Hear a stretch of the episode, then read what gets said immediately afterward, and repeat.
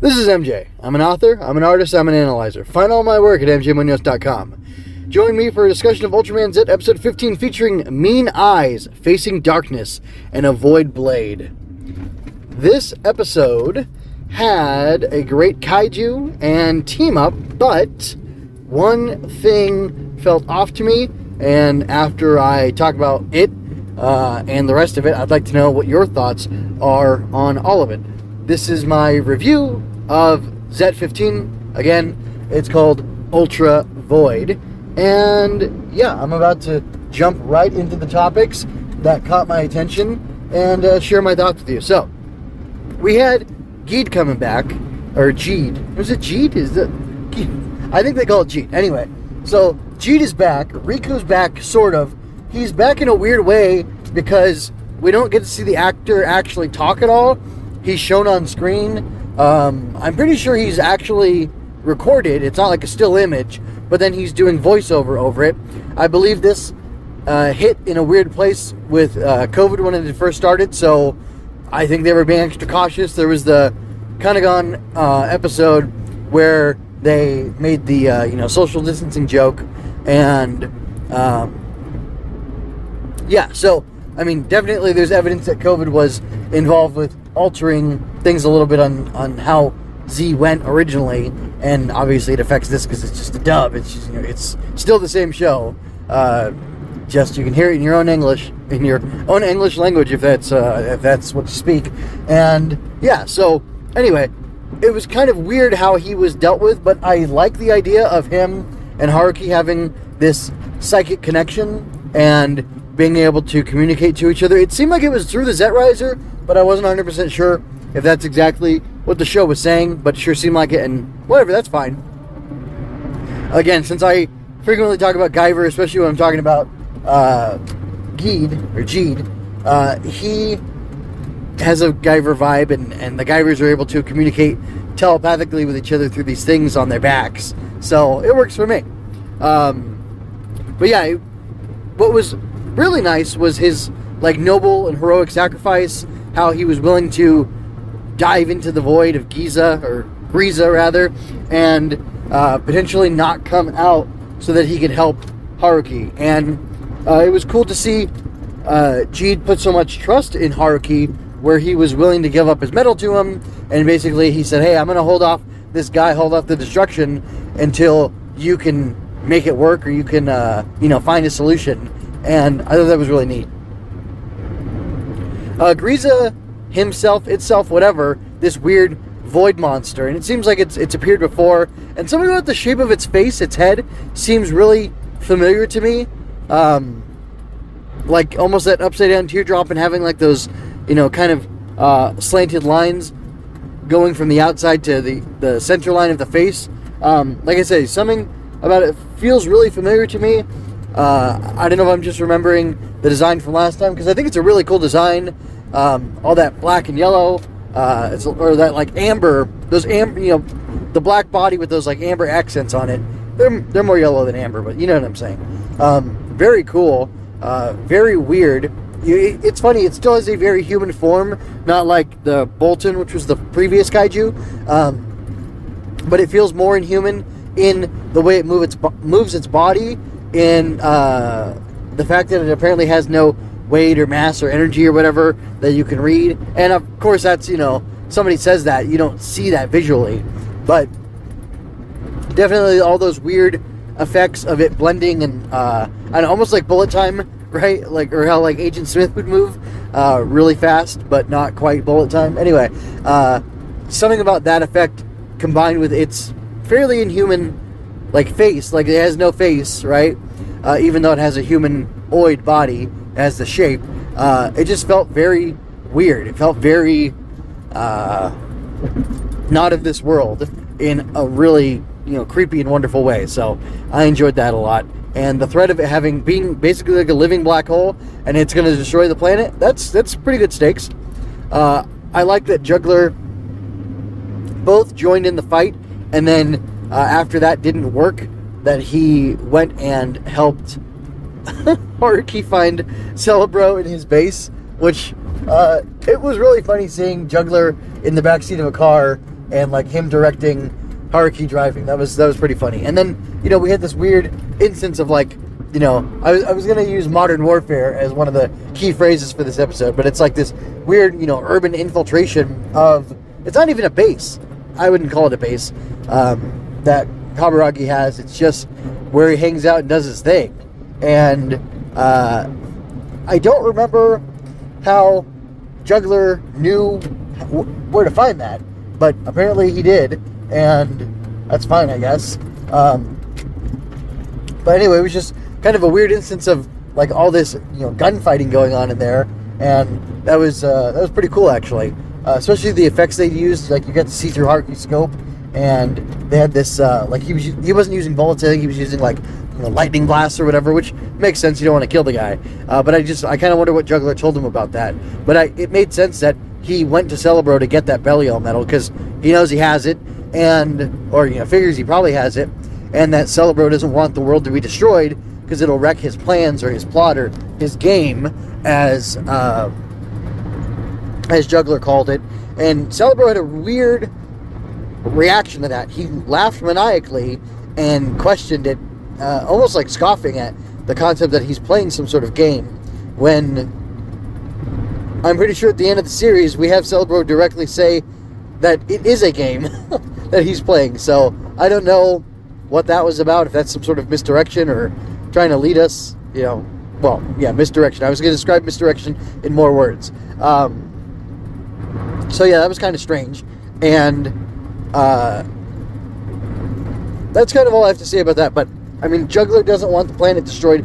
If he is on the planet while it's sucked into a black hole, he'll die too, which I'm sure he doesn't want. So you can see again a motivated self-interest, a you know villainous, uh, you know if he is a bad guy, a villainous reason for him to fight so hard against the kaiju, against Griza, and against the the black hole in the void. And that's because, like, you know, most others, he wants to continue living, and he can't do that if the Earth is destroyed. So, you know, that that's kind of that makes sense. Um, no issue there. Uh, just it's interesting examining Juggler's motives from multiple perspectives, and it's still difficult because the way they structure the scenarios in the writing to tell exactly where he's coming from what his goal is, what he wants to do. So uh, I like that. So, but I do feel overall like he's good, but it just I don't know. I don't rightly know. Um, so yeah, there was this. This is an interesting uh, like cap off to the whole Haruki struggle and uh, his you know finding his resolve to do what he has to do. We see him in the beginning of the episode lose the fight to or the arm wrestling match to uh, Yuko, and he says he's got to get stronger, and he goes running, and he's you know lifting weights and things like that, which and those look like tiny weights. They should be bigger, don't you think? Anyway, uh, they were going too fast, weren't they? I don't know. I've, I've been in a I've had instruction in a gym before, and that seems like it's too fast to move weights. But maybe in Japan they've got a different ethos about it. I'm not sure. Um, I know you're just trying to tear your muscles, and you can do that with little weights or big weights. It doesn't matter. But uh, anyway, just kind of an odd, uh, kind of an odd aspect of the episode. But maybe it's accurate. Maybe it's uh, just something I'm ignorant of, which is very possible. But anyway, um, so I talked about how much I like uh, Griza. I'll get to the thing I didn't like or the thing that bugged me in a little bit. I want to make sure I address these things. So yeah, so Jeed coming back. Uh, you know, he's got those Belial eyes, and it was funny that uh, Yuka pointed out that he, you know, the, he's the Ultraman of the mean eyes, and uh, I thought that was pretty cool. I thought it was interesting that when he was inside of the void, when he was inside of Griza, he uh, I don't know if did he actually see the Belial eyes, the red glowing Belial eyes. I'm not sure, but when he was inside, he kind of had like a like, and it was right as Haruki was getting him out of there. He had this moment where of I don't know, almost like introspection or something. Like he was taken aback by the darkness that was surrounding him of the void, and I don't know if that's just because it was like being in a black hole, you know, without all the uh, being torn apart and dying uh, that we have theorized would happen, or if it was just that he was surrounded by utter darkness, and like that reminded him of the corruption of you know Belial, his dad, and the darkness that he faces or faced that he was you know, altered by that he represents, and if it almost was like something about the darkness inside of Jeed as well, because you know, he has these Belial factors in him that the Belial medal was made of, and that we see this uh, Belial uh, needle uh, was made of as well. And that's interesting because uh, it almost feels like Haruki, like like Haruki in a way is facing darkness as well, um, and it's being aided by Jeed, and it's almost like the emotional growth and development is being split between the two of them. Jeed inside, or Heart, you know, Heart, um, yeah, Riku inside of the void, and Haruki outside of the void, like trying to find the strength to face it.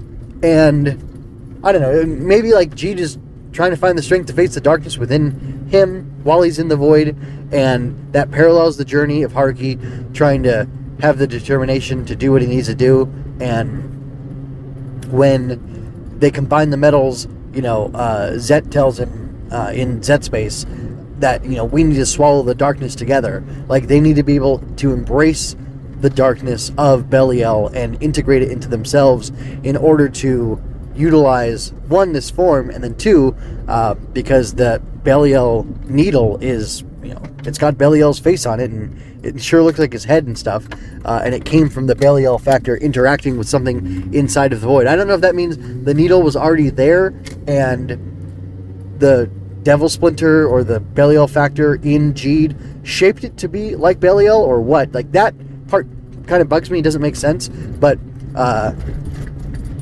Haruki is embracing. The point is Haruki's embracing this darkness, this darker aspect of himself, uh, and like the ferocity that he needs in order to, you know, be an effective fighter and you know kill and destroy for the right reasons and for the sake of saving people. And here he had to save an entire planet by killing one kaiju. And you know, you do the math on that, it makes sense, especially because the kaiju was not innocent and it was, you know, causing destruction and harm, and it was part of the reason that the destruction was was coming to the planet or was being threatened. So that all makes sense to me. But it's just an interesting way that they kind of split up the journey between the two of them. And I like the idea of the Belial needle and it talking and stuff. That's pretty cool. At the same time, it was kind of odd because I don't quite understand what it was doing. I don't quite understand why it you know has this whole personality and everything, except for you know the Belial factor interacting with it. But it's just kind of kind of an odd choice. Um, and like Haruki having to like mash that button three times in order to do the the finishing move with it. It just felt very toyetic. And yes, I know this is you know glorified toy commercial. That's what people like to say about tokusatsu. But usually it's uh, it's a lot better. It's just by making the thing look cool and be cool that the toyetic effect of it works and uh, it you know makes people interested in it. And I think just seeing this weapon be powerful is enough to sell it to people. And the fact that it you know talks and has you know Belial sayings and the, the eyes flash and light up and things like that. To me, that seems cool enough, and without having to resort to uh, this weird, you know, button mash aspect of the toy. Like, I don't know. Like, I, I would ha- I would have hidden the button mash on it, and I think it would have been better for that. And it also, it's weird that it does like this, uh, like heart throb sound when he's mashing the button. It just, again, it all kind of seems weird and off to me, and I don't understand what the uh, what the point was of it, except for you know the point is to sell toys. But I just again I just don't see that as a very effective aspect of it. I think it being the the needle itself being cool looking uh, and you know being an effective, very effective weapon for Haruki and Zett. Uh, it, it's cool enough on its own there that I think that's enough merit for it to, to sell. And if it doesn't, then I don't know. I guess you didn't do a good enough job. but you know, like I certainly didn't buy one. I'm sure I could if I wanted to, and I'm not going to, um, because I think it's kind of you know well for multiple reasons, but uh, you know I'm not compelled to basically. So uh, if they were trying to sell it to me, it didn't work. Um, but I don't think I'm the target audience either. So uh, there is that to consider. But that's all I have to say about this episode. Um, do you get my objections to the Belial needle Um, do you uh, have any uh, any other comments? Um, you see what I was saying about the parallel journey of like facing darkness between, uh, or that was shared between Jeed and Haruki. Uh, let me know what you think about that or anything else that I said. You can find everything in the show notes. Um, there's the video version, there's the audio version. If you subscribe to the podcast in a you know pod feeder or whatever, um, you will get it before it goes up on the website and before the video is published. So there's an incentive for you to go ahead and uh, go to the show notes and find the our, the links to subscribe to it wherever you listen to stuff. I'm going to add more. Um, I need to finish adding uh, the podcast to more places, but it's got a basic distribution going right now that you can find on most things. So um, check that out. You can definitely listen to it through a browser if you have to for now. Um, but that's pretty much all I want to say. Oh, uh, Eva and the Grobug is officially up. Um, it is my Ultraman inspired story for kids, and it tells a cool story of a little girl and a magical bug facing the darkness together and overcoming fear. And uh, there's action and adventure and excitement. And I think if you like Ultraman, that you'll like the story as well. You can find a link to that in the show notes. Uh, anyway, this is uh, MJ. I want to let you know that uh, I want you to. I hope that you are well. I hope that you be well. And until next time, folks, uh, take care. This is me signing out. I hope you enjoyed that. Go to mjmunoz.com to leave any questions, comments, or other feedback you might have. There you can find all of my analysis, art, and fiction. I cover books, tokusatsu, comic books, anime, and more. Look around, you're sure to find something else that you'll enjoy as well. This has been a Story Over Everything production.